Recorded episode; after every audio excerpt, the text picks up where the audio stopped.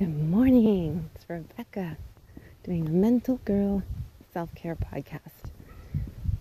So I'm out walking. I'm up early. I was hoping I was up early. I have an appointment this morning, which is something I'll discuss here. I have a doctor's appointment, a physical. I'm 50 now, so I guess this is something um, one of the bigger, I don't even know if it's a bigger appointment or it's just I'm 50 and whatever. But um, I'm bummed because I had a really great doctor who knew me, who knew my personality and everything. And it was so easy to go to him. And he retired. So it's taken me some time to find a new one. And this guy came recommended, but I'm really nervous. I'm just nervous about styles. I don't do well with fear mongering or scaring or kind of like abrupt doctors, and I've had them before. Um, I do really well with the kind doctors who speak to you in kind tones and are very caring and, you know, just want to help. I, I so uh, so I made the appointment, but I am. I'm very very nervous. I've been thinking about it all week. My stomach's nervous. I've got my list. My husband's going with me. So I'm definitely keeping it, I'm keeping myself grounded as much as I can. I'm walking through it because it's uncomfortable. And I'm doing a lot of self care talk because I'm in charge. I am in charge. I mean, I pay him, not the other way around, or my insurance or whatever. So I, I need to feel in control and confident, and I can talk to him and I can um, ask for what I need. And all of that sounds all logical, and I feel like I've got this nice base inside me, and I'm tough and secure. But then there's also all of these nerves that are just moving around within me. And I just have all these what ifs stirring and just the nerves about taking tests. You know, I want to be healthy and happy and and safe and all of these things. And um, it's just, you know, it's a lot of energy circling through me.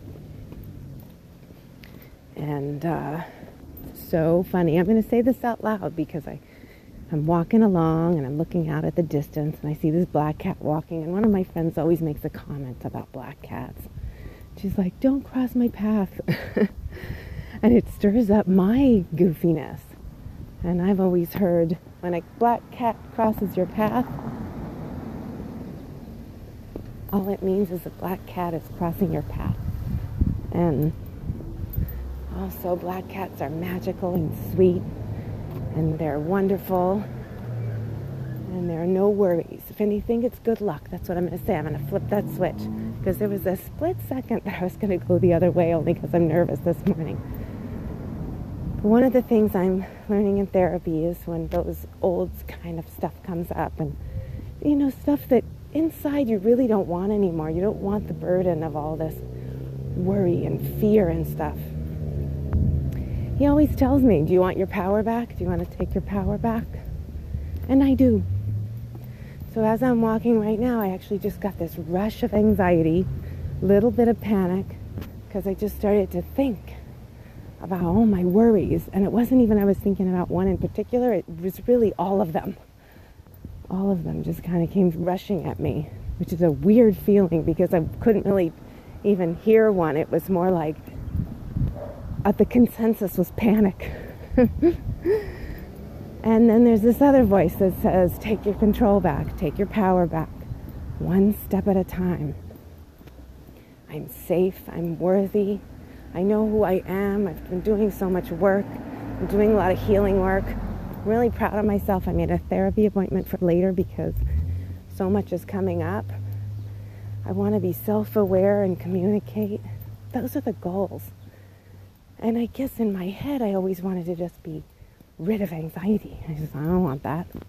But that's actually not going to happen. That's part of being human. And I have a collection of experiences and thoughts and things like that that have made me who I am. And anxiety and being very sensitive to it or getting triggered by it is part of me. So instead of wanting it to just never happen, I don't get rid of anxiety. Now the new goal is to be able to work with anxiety, to be able to handle it, to feel that strength, and to say, okay, I can hear you, but you can't run the show. I'm running the show. So it's a beautiful morning. I'm going to start to look around and get clear and do my thing so I can get ready for my appointment. And I thank you for listening. I hope you guys have a wonderful Friday. And till next time.